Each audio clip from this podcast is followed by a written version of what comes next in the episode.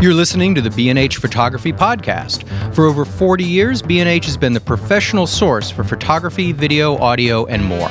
For your favorite gear, news, and reviews, visit us at bnh.com or download the B&H app to your iPhone or Android device. Now here's your host, Allan Weitz. Greetings and welcome to the B&H Photography Podcast. Today's show is a special one. We're recording at the Robert Mann Gallery on West 26th Street, Manhattan, and speaking with Australian landscape photographer Murray Fredericks.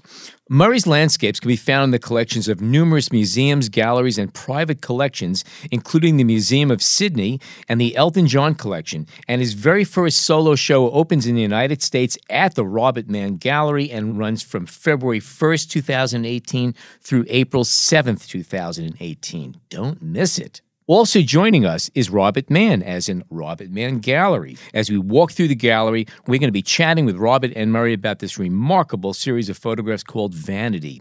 Upon first glance, it's clear that these photos are like no other photographs, and Fredericks possesses a visual signature that sets him apart from other photographers in the genre.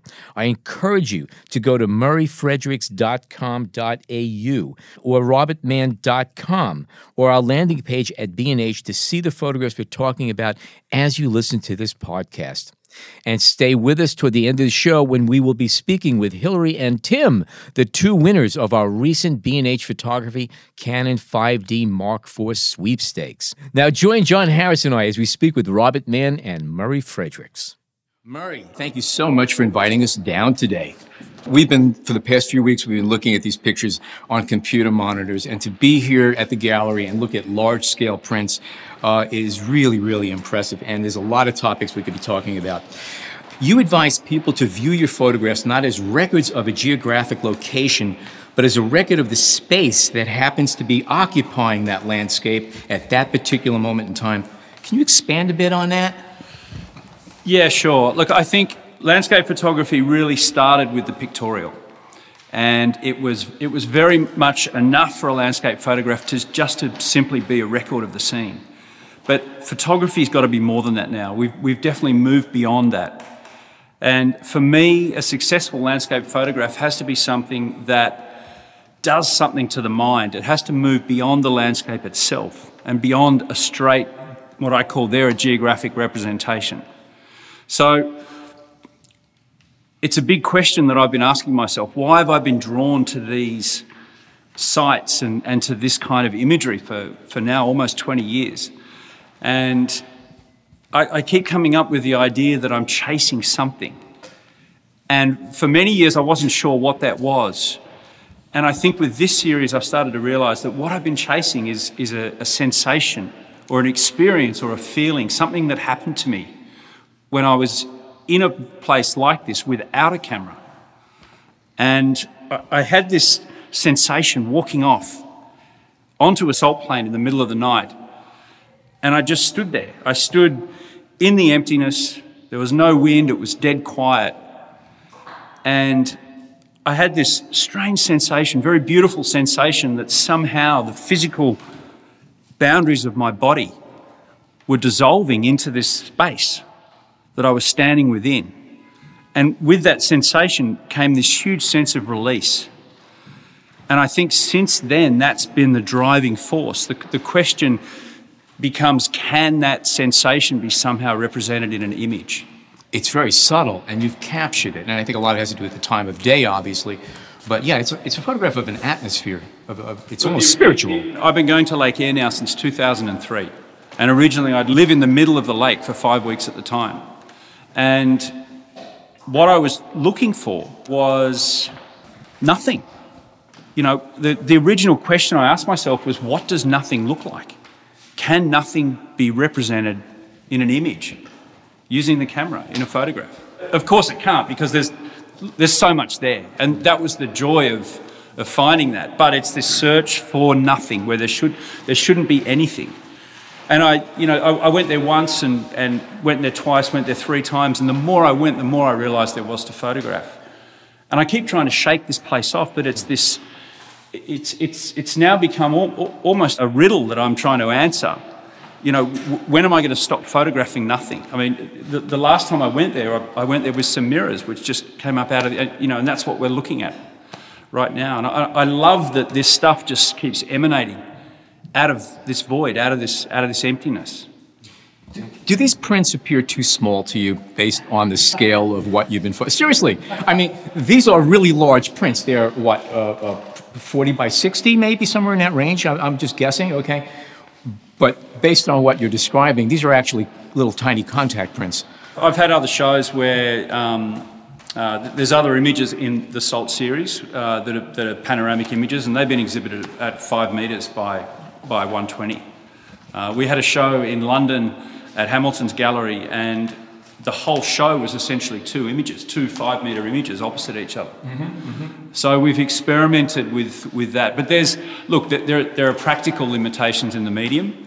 Um, and I tried to get around those practical limitations once with a v- huge video installation we did uh, in Sydney. Uh, in, in a huge hall, and, and, there we had a five metre by seven metre transparent screen in a dark room. And it, it was fantastic. So, look, playing with scale you know, I think that's the question you raise. Yeah, yeah, you know, yeah, what, what is the right scale?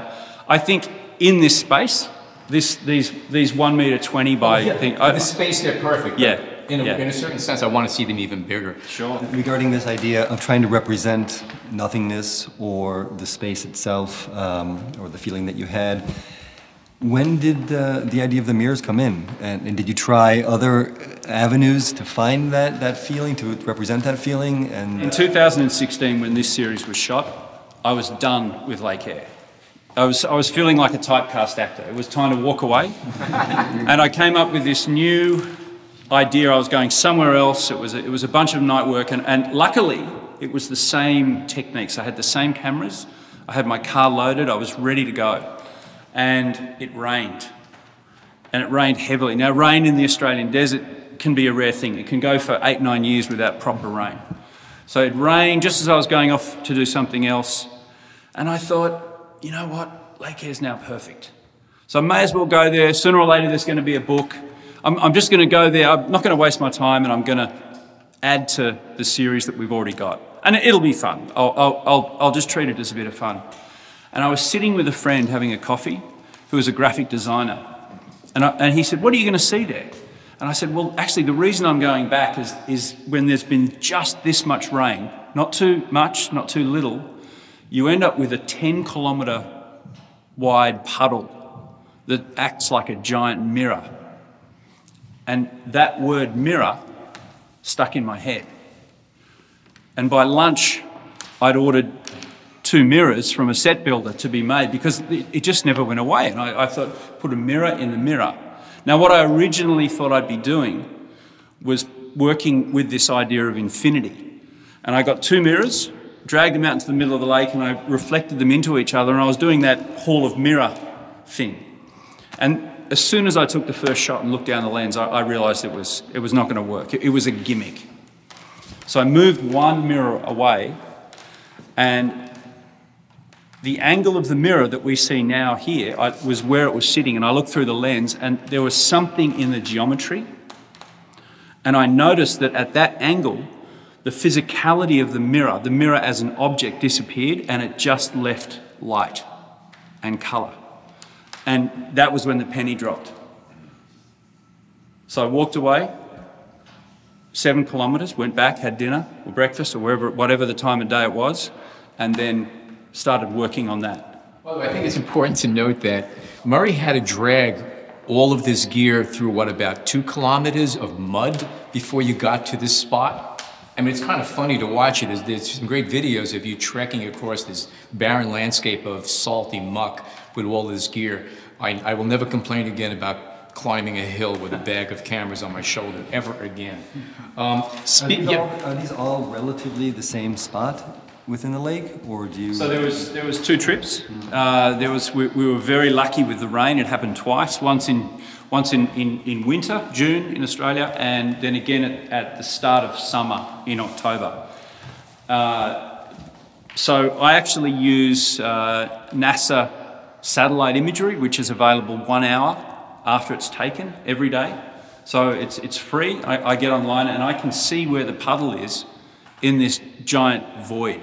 So the lake itself is 70 kilometres by 150 kilometres long. Um, now, the salt and everything exists in about one, maybe 20 kilometre by 50 kilometre area, uh-huh. uh, but, the, but the water gets blown around like a tide. Ah. So I use that NASA imagery to see where the, where the, where the puddle is. And it's, it's, look, the advantage of coming back to a subject like this over 15 years uh, is that I know where the access points are. I get a lot of help from, the, I mean, it's, I've never seen another person out there. It's, it's on private land. To, to, the lake itself is public, but access is the problem. Uh, and I know how to access the, the various points where the water is, and then out I go on the bike or, or with a trolley and drag the stuff out into the centre.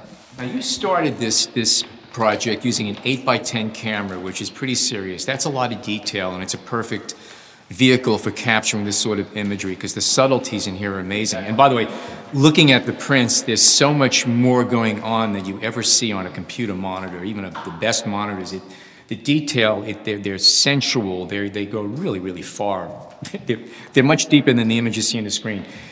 Now, you started with an 8 by 10 camera and you ended with a digital camera, a medium format camera, an Alpa with a digital back on it. Now, they're both extreme high quality, yet they're two very different vehicles to work from.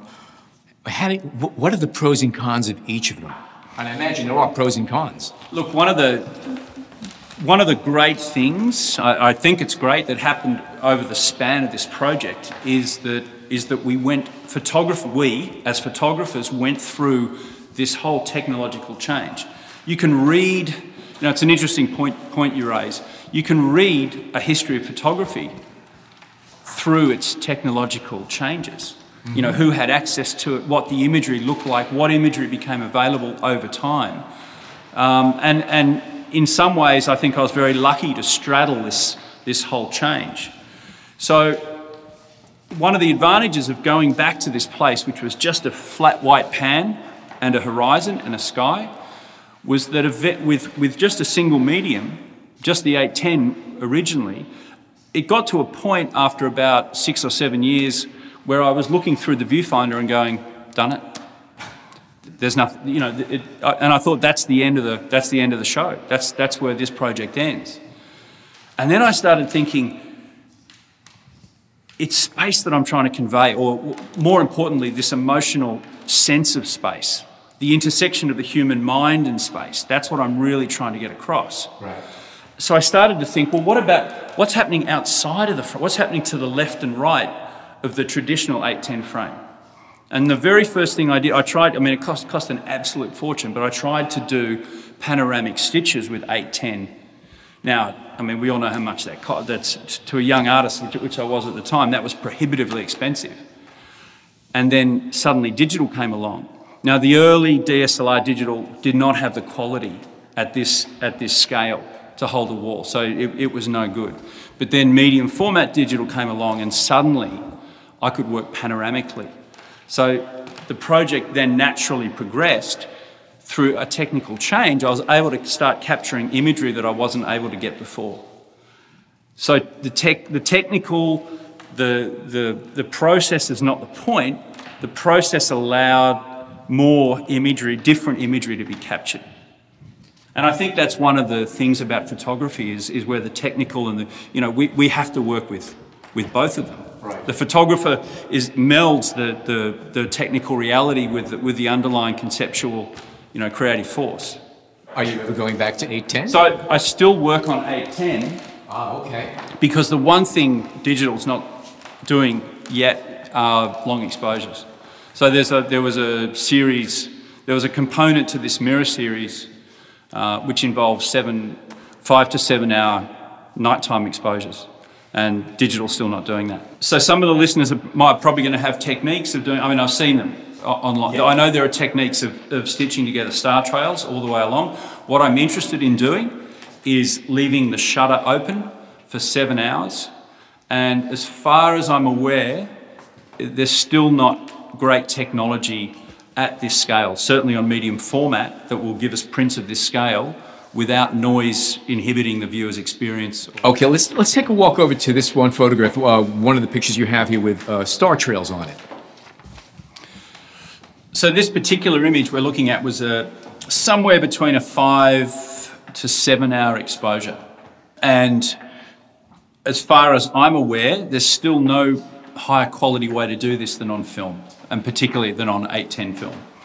So during this whole phase of shooting with the mirrors, which was two month long shoots in June and October of 2016, every single night we were out there that wasn't cloudy, I had uh, two 810 cameras uh, and a 4 5 running as a backup.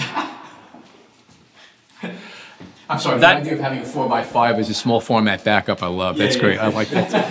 that's, that's good. Thank you. So, so um, out of out of all those images that were taken every night, we there, there's three that actually worked, and it, it's it's um, it's it's a real effort in in visual in visualization, trying to visualize which way the arcs are going to go. I mean, one of the things with digital is you get to see straight away, but with the, with you know with this old old in inverted commas technology, you're still working on that wonderful skill of pre-visualization, and and this was technically challenging, like trying to work out which way the the, the stars would arc. Uh, with the camera faced that way, and then which way they'd, they'd appear inverted in the mirror. Um, and I think in the end, I could actually visualize in, th- in, in 360 degrees which way the, the stars would arc, and then I could get a compass out and or a GPS these days, look at the direction that was facing, and then visualize the way they're going to arc in the mirror. And some of them, most of them just didn't work, but we got we got three. But this was 98% of it. I mean, this this is it's an effort thing as well. This nighttime work was 98% of the effort, I reckon. Getting the gear out there, getting the tripods, the the 810, the slides, cleaning it all in the salt, all that kind of stuff. How deep is the water that you're standing in? So the water is two is uh, say two to three inches to a foot to, to 12 inches deep. So that in itself is challenging. You're spending all that time in wetness. How do you Yes. keep your equipment uh, from being corrupted? Yeah. This water is 10 times saltier than seawater because of the concentration. It's a completely saturated salt solution. There's no limit to the amount of salt that can, it, it'll dissolve until it's saturated because there's a metre and a half of salt on the ground that, that gets soaked up into the water. Um, If and you fall in that, you're pickled. you You're do, essentially pickled. you do fall. I- I'm sure there are photographers listening who understand this. We, we all fall, and the camera gets, get, we all know how to fall with our bodies and keep the camera dry. Yes. You know, that, that happens a lot out, out there. Now, even just casual contact uh, with this, because again, it's, this is highly corrosive. Everything around you, even just the air, probably has a lot of sodium molecules in it. Did you have any mechanical failures or any kind of technical issues that you had to deal with? with, with everything except the cameras. So the, uh, the, phrase, the phrase that I kept in my head is optical pathway. That's all that matters. Keep the optical pathway clean. Everything else is disposable, unfortunately. Um, but look, at, on a practical level, we, I dragged a picnic table that I bought at the supermarket with the mirrors. I tied it on the back of the mirrors. That whole thing went on, and we set up this picnic table. I used it again on the camping trip I went on with my family over summer. It's, it's still going. It's, it's, it's a good picnic table. Most high tech. Tipped legs on it. Good. Sometimes the cheapest things last for years. no, we had that. The, the, the other technical issue we had with the salt, the main one was the mirrors, keeping the mirrors clean. So that's what the problem was. The, the mirrors had to be perfect. Oh, that's another interesting thing is that in when you're looking at these photographs online, again, even on a really good monitor, um, you don't pick up. The the mirrors seem to just be reflecting general images, but when you, you're looking at them here in print form, a lot of the textures on the mirror are, are really fascinating as reflections of what's going on, and you don't get that otherwise. It, it, it's a terrific uh, experience. You describe yourself not as a photographer, but as a visual artist. And I get that. And these photographs, when I look at them, I think illustration. And some of the pictures that you have here, I'd say about half of them in general, remind me so much of airbrush renderings, and I'm not saying that in a derogatory way. But if you to stand here and look at some of the sharp edges, especially with the mirrors where you have dark blue going into light blue, with the edges of the reflection and the real thing, it looks like an airbrush rendering by a very good airbrush technician. So what, what you're raising is, is a really, really important point. Uh, photography is so bound up in truth. It's so bound up in the assumption of truth. And I think everyone wants to know, has it been photoshopped or has it been manipulated? Has my understanding, my belief in the truth of photography, and I'm not saying it is, I mean, there's, that's years and years of PhD and masters and, and, and studying about the truth of photography. But whether we believe photography is true or not, the average viewer has this underlying assumption about the truth of photography. We want to know if this is real. To me, what you just said is probably one of the best compliments you, you could give me. And we, we were so, we being myself and the printer, more than any other series that I've done, so careful to only use uh, the digital part of the process uh, in the creation of the, of, of the final print, in the balancing of the tones, the contrast, the thing, you know, the, the way we would have printed in the darkroom in the first place. Right. The reason I brought a friend out and created the behind the scenes video that I think you've, you've seen and that's online if the viewers want to go and have a look at Highly recommendable. is that I wanted people to understand that these things were not created at my desk, that they're not graphic design, they're not illustrations. And you can actually go in there and see the live video, or sorry, the, the, the video that was captured while we were doing this, and, and hopefully recognize some of the same qualities. I think some of the airbrushing sense that, that you may feel is long exposure. So uh, occasionally when there was chop on the water, as in there was a bit too much wind, um, then I'd throw on an ND filter and, and push the exposure out to 20 or 30 seconds to smooth that out. So that's also going to give that. That's part of the atmospheric effect. And also the fact that you're, you're, you're photographing, you know, at dawn and dusk where, where you get that pastel Miami look to things. Yes, absolutely. So that also adds to the airbrush uh, Look, effect. One of the challenges for me was was I guess not making it look too pictorial. You know, it's, it comes out very colourful. It comes out very colourful in a thing, but these colours are actually very restrained. It's just that they're very pure. Yeah. So our the way we perceive the colours come, uh, come, comes in very, you know, as, as if they're very strong.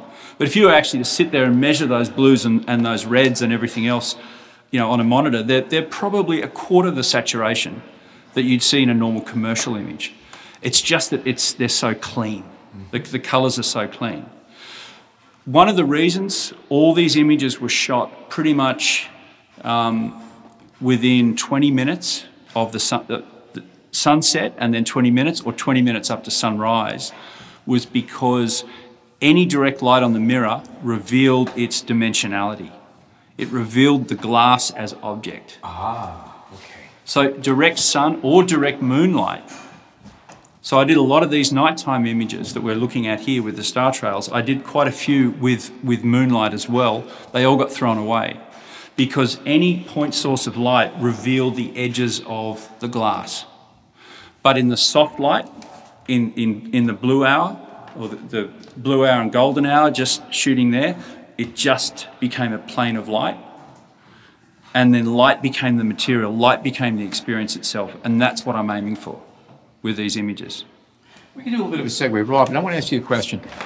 You represent some of the finest photographers we know, um, living and not living. And amongst these photographers are other landscape shooters, obviously. How do you compare Murray's work to others? What, what made his work stand out to you? Because again, you see, you see a lot of pictures day in and day out, and I imagine it takes something to make your eyebrows go up. Murray's work I found transporting right from the get go. It got me out of my head. There's, uh, and you're right, I, I've worked with many photographers, even one or two that you could say have come close to doing something like this in their work. I'm thinking Richard Misrach off the top of my head. Okay. But Murray's work straddled a, a new line for me. Uh, it, it, it transported me. It's, there's a surrealness to, to the images. There is this quietness about them that gets me out of my head. Uh, it kind of it, it, turns the noise down completely, and there's plenty of noise right now in all our lives, more than ever before. Uh, and I and maybe it was about the timing with that as well. But I just I experienced landscape in a whole new way with with this vanity series that Murray has done. It's, it's something that I've never felt in in any of the other artists and the other works that I've had before. Um, and I think it's that, that um, I call it a sort of surrealistic experience that the, the mirrors offer. Uh, these objects placed in a very quiet, calm landscape, they, they have a transporting effect on, on me and on hopefully on other viewers that no other object that I have ever seen in a landscape, either that was there organically or was placed in there by the artist, has ever done before. So, I mean, it was it, it, for me. It, it, was a fabulous fit, and a, sort of continuing a dialogue about landscape that I've always been interested in since I began with Ansel Adams, you know, back in the 1970s, and sort of morphed into becoming involved with many landscape artists, including uh, the new topographic artists and people who were, who were looking at the landscape in a very kind of cluttered way. Uh, this this is, is sort of another essential element to my progression in just looking at pictures and wanting to show pictures about the planet we live on that's, that has a whole new voice. Maybe you can talk a little bit about the decision-making process to, to bring in a newer artist, in, in your case for the gallery, Michael Kenna, you know, Chip Hooper, other, you know, uh, landscape artists whose work you might describe as minimal, minimalist. But was there any kind of decision to say, well, this is different from us. There's big, you know, they're big, they're colorful, they're minimalist. Was it a, a risky decision, or does that, you know, this is perfect for us? Well, uh, actually, you mentioned Michael Kenna, and he is, I believe, our segue, right? I mean, he, he was our, our he made the introduction. Um, and he's a dear old friend who I've worked with for uh, probably over 30 years by now. But um, can I, I? I have to say, yeah. Michael Michael Kenna, when I was a student, was an absolute hero. He, he, one of his early books that he released and had the nighttime work with the. He turned these subjects, the the chimney stacks and uh, the power station work and and kids' playgrounds and things like that. He turned them in. He turned the landscape into something that went far beyond. The, the literal subject matter, and that's something. That's where we started this conversation yeah. in the first place. Yeah. I was got invited to a festival, photo festival in Colombia, um, earlier this year, and I shared a taxi ride from the airport with a guy called Michael. And uh, it wasn't, and he was a lovely guy, and he was in English and, and, Australian humour, and we bantered all the way to the airport. And I was oh, this, I wonder who this guy is and everything. And when he signed Michael Kenna, at the uh, at the hotel. I almost fell over. I'd met my child. I'd, I'd, met my you know I'd, I'd met my hero, and uh, no idea. no idea. That's incredible. No, no. So uh, yeah. So that's where, that's where that came from. He was on our show about a year and a half ago. He's a wonderful uh, guest, and we we're all we all love his work. He's terrific. Mm-hmm. It's good. Um, the process of making the decision to to, to take someone is not as complicated as it might seem. It's, it's really, I hate to say, it's just simply sometimes something you feel in your gut. Um, there is the concern that you're not taking on an artist whose work um, overlaps with another artist that you have, uh, that it's adding something new and different to the program, but it's also not so far out in left field that it's going to also be going to be like the strange, you know, stepchild. So it, there has to it has to be like a good fit for the family, and and there was no question right from the beginning uh, that Murray's work was going to be a good fit. Um, and as I said earlier, that, that this there was something new and different about the way he was looking at the landscape, and it, it, it, seemed like an absolutely essential new voice for the gallery to have and, and to continue our dialogue with the public. And, but for me, it was so visceral. It was just something I felt right away from looking at the pictures.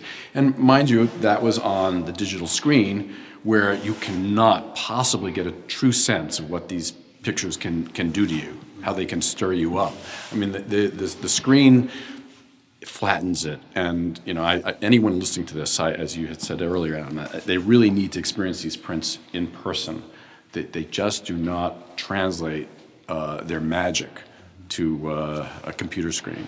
Yeah, they look awesome on a good screen. They look, they look well awesome. beyond description here. Yes. I mean, they you, you, you just get stuck. You you stand and you just stare. They, they do. They, yes. They really are. Can I ju- can I jump in there about Yeah. this? It's it's a different medium. This you know, Yeah. It- it is. It's a completely different medium, and it condenses color. Um, I, I actually had experience early in my career, early with the, with the with the Salt series, the, this series before I introduced the mirror. And I'd go and see gallerists trying to get shows, and, and- you wouldn't even get through the door. They'd reject. And I, there was one gallerist I saw years later, showed them exactly the same work, but brought prints. And they said, "Oh, you, your work's really improved." It was the same work, you know.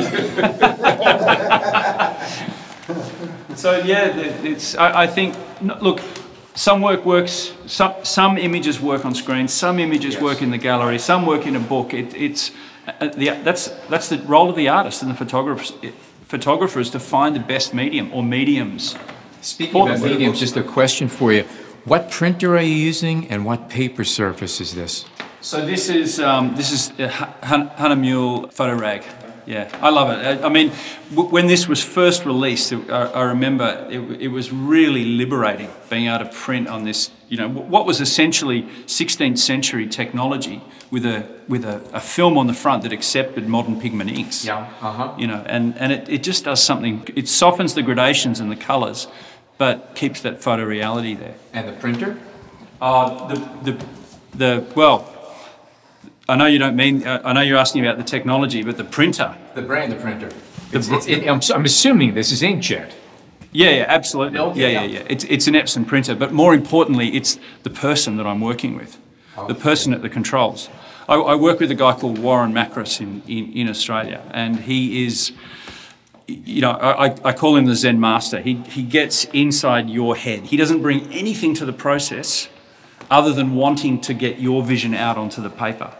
That's much more important than whether it was inkjet or pigment or, you know. Points, points taken, points Can taken. I, were, were the decisions on the size of the print and, and the type of paper and even the way they are mounted uh, in the glass, was that something that the decisions had been made prior to the gallery show or were they made specifically for this gallery show? And was there a collaboration at all or did you No, just the- say? the- these are part of a series, the, the whole Salt series.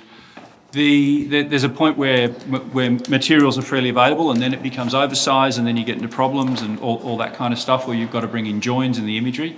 So very early on in, in the 810 part of the work, say 2005 to 2009, uh, a 120 high by 150 wide uh, became uh, a fairly standard size. I wanted, because it was a series, I wanted uniformity, so I, I picked that size.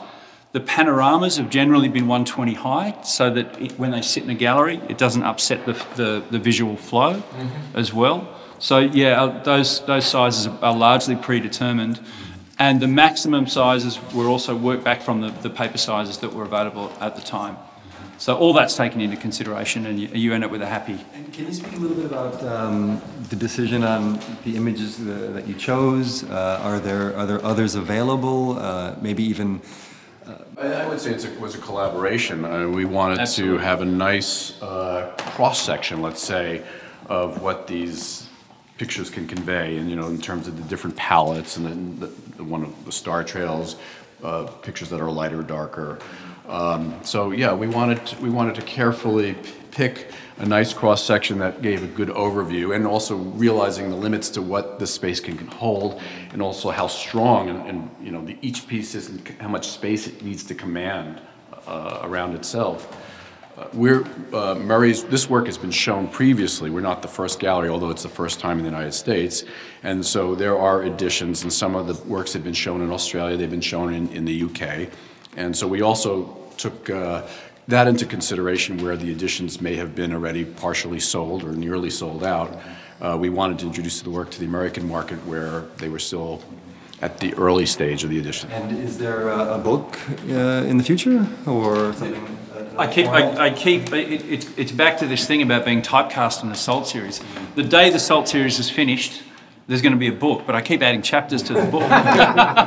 So you really consider this as part of the whole Salt series that with the vanity aspect of it, the Abs- mirror? Absolutely. I, I look at this and say, there's no way I could have got to this point without the 15 years' work that, that came before it.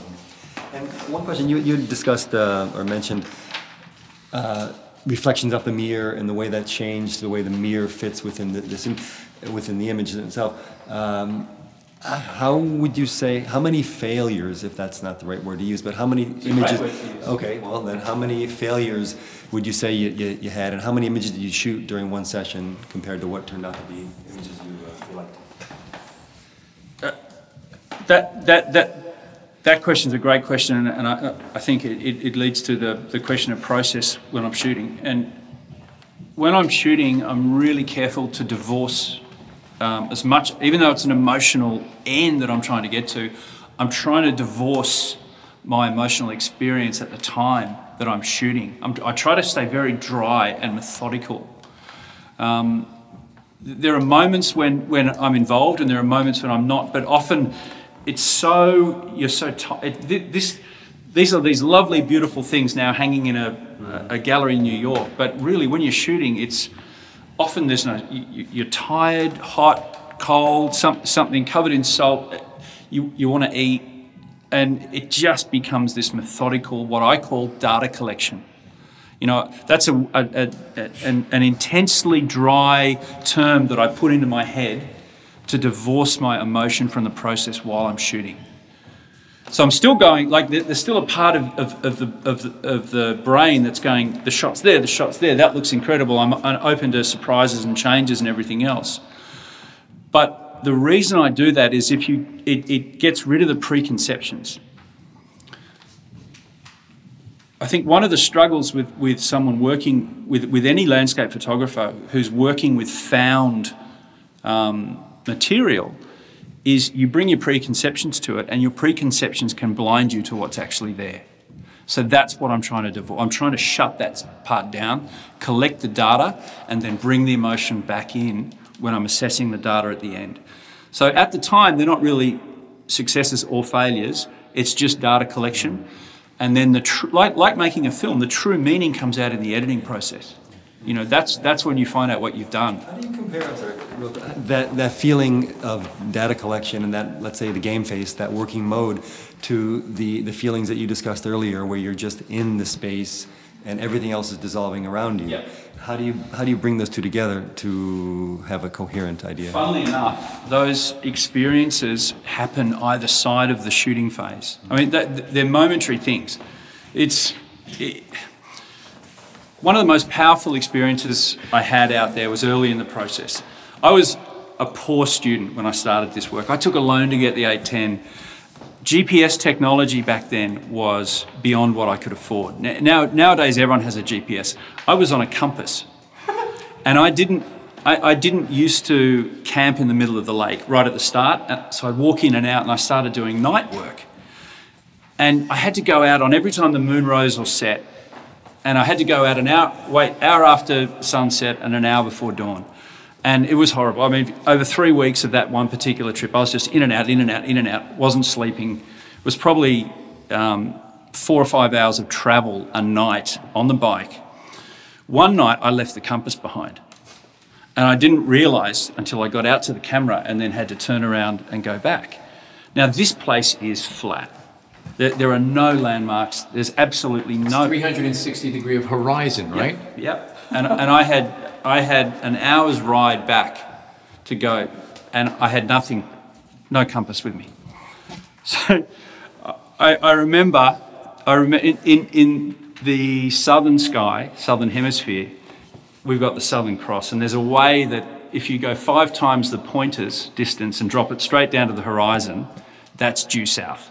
So I did that, right? I, I measured, I knew that was south. I knew that the camp was slightly left of south.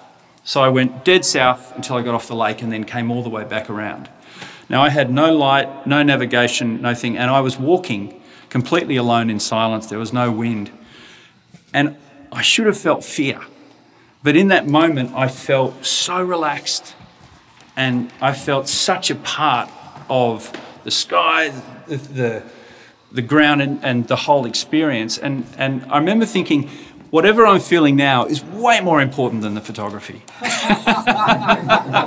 so it's those feelings, it's that it's those sensations that happen around the photography that then guide the whole process, if you like. They, it forms the underlying motivation. And then the rest is work.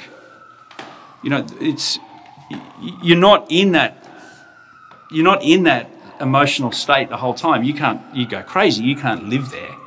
They're, they're just moments, but they're powerful moments. They serve as beacons. They serve as guiding lights. That's how the work ends up looking like it does now. But the rest is work.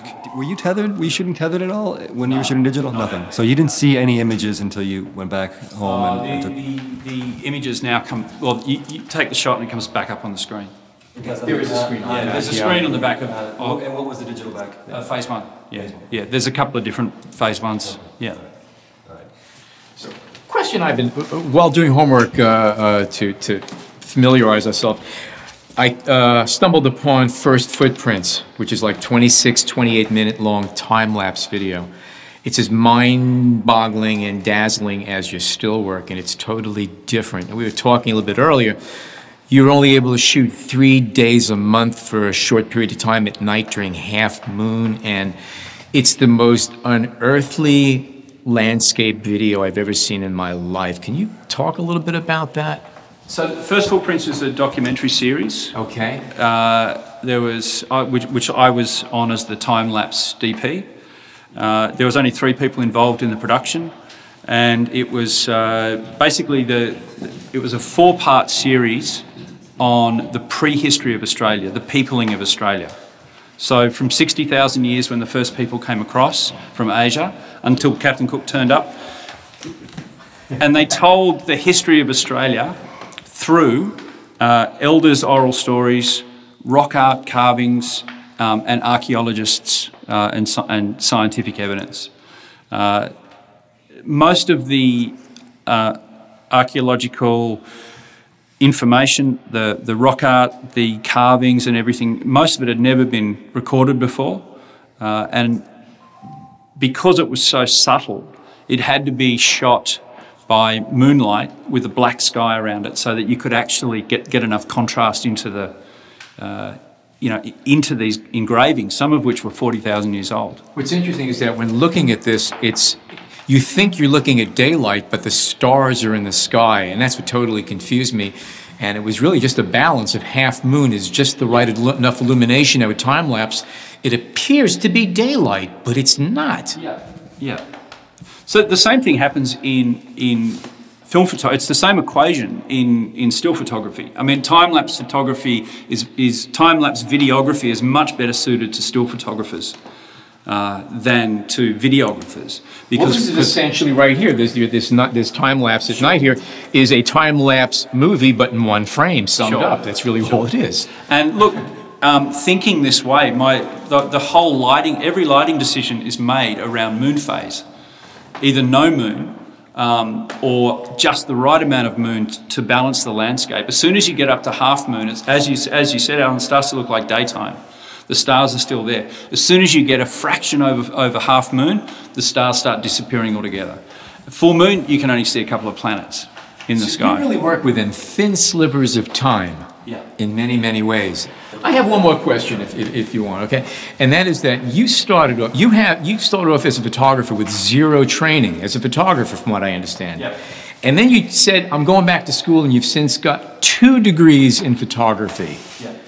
Has it changed you at all, the way you approach photography? Absolutely, absolutely. Yeah. So um, essentially self-taught, uh, did the physics of optics uh, in, in science at high school, which was great, great grounding, but never got trained as a photographer. I did apprenticeships, uh, which I think is still the best way to learn. Sure. Um, and then when I'd started exhibiting, uh, we, I, I think we were in the height of, in Australian art anyway, we're in the height of postmodernism.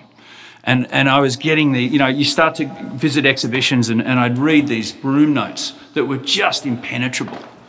And it really frustrated me that I did, had no idea what this language was that I was, that I was reading. And, and I, th- I thought, I've got to go to school. You know, I've, I've got to un- get a handle on this and, and understand it. Or at the time, I thought I'm never, you know, this is what I thought at the time. I don't agree with it now. I thought I wouldn't be taken seriously. So off I went to school. Now, I'm not, I'm not going to come down on, on, on, the, the language of contemporary art. That's not my place. The positive stuff that I pulled out of school was learning the history of my medium. And that had more effect overnight on what I was shooting than anything else. So at the time, I was shooting Zone System, Ansel Adams, black and white, medium format, 4.5. Uh, and it was great formative work. And I was doing an apprenticeship with someone who revered that school and was exhibiting that school. But I suddenly realized that people like Paul Strand were avant garde at the turn of the century. You know, th- that kind of work was, that's, that's when it was, it was new and people were interested in it. And, and I started to think that what I was involved with at, at the time was maybe a fetish. You know, like, like that's, that's where it had gone to historically. And I literally stopped. And I fell in love with a bunch of, uh, I fell in love with a bunch of American photographers actually, um, who were working on 810 and, and working with colour negative. We worked with transparency in Australia. Well, color, no one worked with colour neg anyway. And it just jumped me forward. And I, the very first series, I, I I stopped doing the, the literal black and white landscapes and I just suddenly went, what am I interested in? What's my central core? What's my concept? And you're now looking at it 17 years later on the wall. Wow. Okay. Well, for whatever it's worth, when John suggested doing a show on you, my first question was, did he go to college? Because if he didn't, I'm not interested. so it's paid off. It's paid off. Definitely has. Definitely has. Any of the the, photo- the American photographers? Can you mention any names? Oh, uh, abs- abs- absolutely. Um, I mean, Stephen Shore. Uh, abs- absolute hero, lo- local hero. You know, I, I, can't wait to get to MoMA and see his show. I didn't get there yesterday. Um, Misrach, funnily enough, I, I, came across his work when I was already, sh- you know, shooting this stuff. But I, I, obviously just kindred spirit, you know, right there. Um, also, at the same time, there were the, the, the American photographers. The Dusseldorf School uh, is still a school. You know, the Bechers. Yes, oh, I love their work. I mean, the, the, the Bechers formed the basis for me taking this serial approach that I've got now. I mean, my work doesn't look anything like their work, but I, I just fell in love with, with what, what they'd done with their whole career, the way they took this same image in the same light and just slightly altered the subjects again and again. And, and you know, it's not about the gas tanks, although they might say it was. To me, it was about something. It, once again, it was about more than that. And it came alive across the series. And, and that's, that's why, Allan, when you asked me, you know, which images do we want to start with, I was like, look, it's, it's the whole lot. I can't just narrow it down to one particular image because the thing comes alive as a series. It wasn't until I saw the Becher's work and then threw away everything that, that wasn't serialized that this whole SALT series started coming to life. Gotcha. This has been a really, really informative uh, hour or so, and uh, want to thank both of you so much for having us over uh, to see the show. Uh, again, the show opens up at the Robert Mann Gallery and uh, tonight, which is February 1st, and runs through April 7th, 2018. If you're in the New York area, uh, come on down to West 26th Street and take a look at it. The pictures are magnificent. Uh, there's a lot of great work that goes through this gallery. Robert Mann, thank you so much for hosting us. And Murray Fredericks, thank you so much for giving us a tour of your work. Thank you. Thanks for the opportunity, guys. Thank you. And Murray, if people want to see more of your work, they should go to where? murrayfredericks.com.au. Okay. And also Robert Mann Gallery to Robert see. Mann Gallery or robertmann.com. All right. And that's to see Murray's work as well as a lot of other very good photographers. All right, coming up next, we're going to be speaking with Hillary Dunning and Tim Couch, the two winners of our Canon Sweepstakes giveaway. Stay tuned. We hope you're enjoying this edition of the B&H Photography Podcast. Send us a tweet at BH Photo Video, hashtag BH Photo Podcast. Okay, we are now here with Hillary Dunning of Chambersburg, Pennsylvania, and Hillary is the winner of the Canon EOS 80D with a 50 millimeter 1.8 lens. Congrats, Hillary! Thank you. I'm so excited. Like so excited. So thank you. So, uh, what, what, was your what was your feeling when you uh, found out that you were the winner? Disbelief. I, like I, like I basically dropped my phone. I was just like, because I had seen it on um, Facebook as the announcement, so that I was just like, what? Like this isn't real. Oh, so that's oh oh wow. So you saw it on Facebook. That's cool. That's really interesting. Okay. And and do you know B and H prior? Do you follow B and H? Um, and uh, how about the podcast? I do follow B&H. Uh-huh. Um, I follow it on social media more so than the podcast. So mm-hmm. I was excited when I heard that you guys do have a podcast and found out through the contest and started listening. And I plan to continue to listen, which is really cool. Where, where's Chambersburg, by? I'm pretty familiar with Pennsylvania. Where are you located? Where's that? Um, it is south of Harrisburg. Ah, okay. All right. So, Hillary, what camera did you have before this? Uh, the camera that I had prior to this was a Nikon One Mhm. J5 mirrorless. Oh, wow. Okay. Oh, so there's a big change in uh, in image quality. I mean, as far as uh, the kind of pictures you'd be getting. Are you a uh, amateur, professional, semi-pro, enthusiast? How would you classify yourself? I would say an enthusiast slash amateur. And so I've really gotten into photography a lot these past six months. And so it was good timing because kind of extended my life on the J5 and was actually looking to upgrade this year. So it was a really weird coincidence. Life Oh, is that's good great. sometimes. That's terrific. Yeah, yeah, yeah. and what do you like? yes. What What do you normally shoot? Uh, what kinds of photos, and and what do you think you'll uh, expand into now that you have uh, an upgraded gear?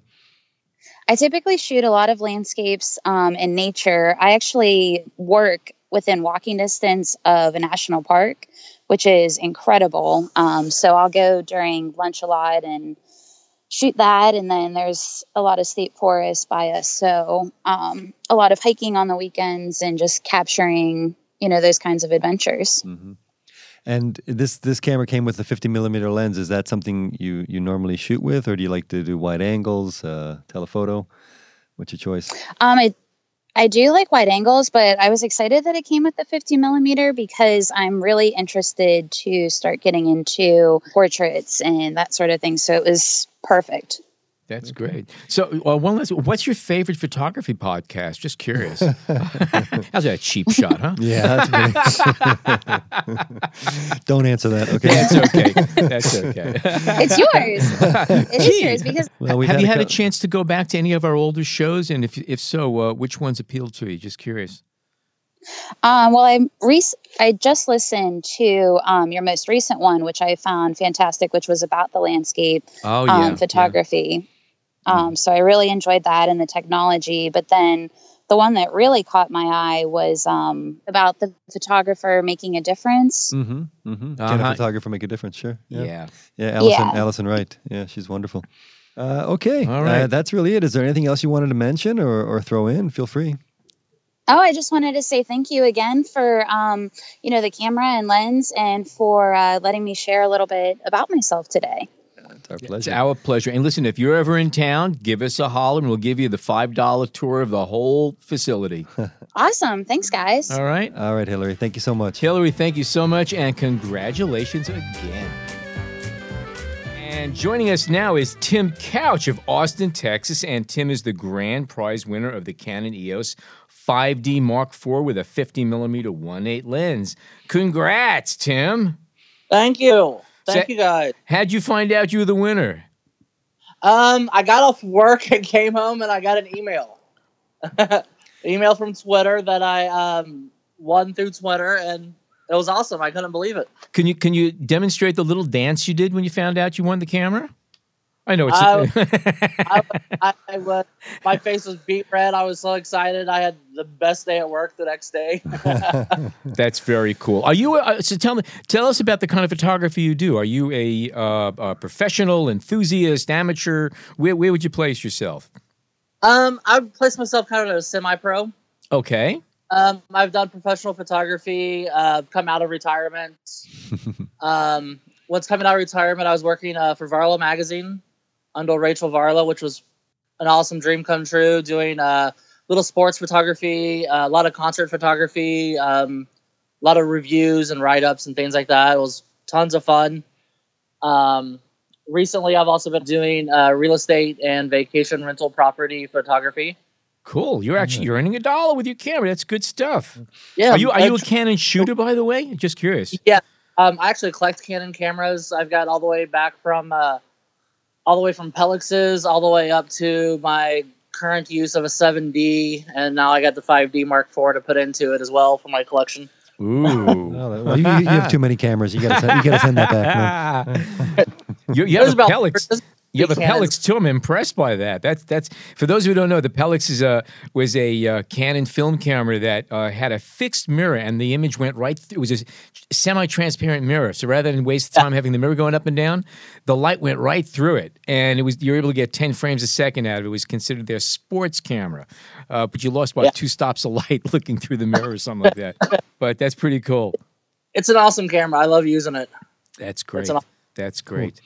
All right. So uh, you think you're going to be up in your game a little bit now that you have this? You're going to work more, or is it just going to kind of Um, go into the the collection with the rest? Uh, no, I'm actually building a magazine, a webzine with uh, my wife and some friends of mine. Uh, it's going to be called Teardrop Magazine. Okay. We've already photographed um, a boxing event uh, two weeks ago for a charity boxing event uh, from True South Charity, which is to help uh, out of work tattoo artists get um, medical relief funding. It's called Tattooed Gloves, Okay. where it's a tattoo artist versus a tattoo artist boxing for charity. That's great. Wow. So we did that. That then, that's uh, very cool. I can honestly say that's the first time I've ever heard of such a thing. Yeah. I, look, I look forward to seeing those photos. Sounds good. That's man. great. Sounds good. That's good. Good All stuff. right. Well, listen. Make sure you uh, you keep us in touch with that. All right. Stay in touch and let us know how, how things go with that, and, and uh, send us some photos. You know. Yeah, as soon as um as soon as it gets here, we're gonna do it uh, like a unwrapping video, and I'll send you guys a link to that. That'd be great. That'd be fantastic. All right. So we're gonna. Uh, well, And by well- the way, hey Tim, I'm missing my car keys. Check inside the box when you get it, would you please? Oh, I definitely will. All right. all right. hey Tim, thank you so much. Congratulations again. You are the grand prize winner. That is pretty cool stuff. And uh, again, keep in touch. Let us uh, see some of the pics you've been taking with your camera. All right. Oh. Well, yes. Okay. Take care. Congratulations. Thank you guys. Have a good day. You All right, too. Tim. bye bye. Anyway, that is a wrap of another show on behalf of Jason Tables, John Harris, and myself. Thank you so much for joining us today.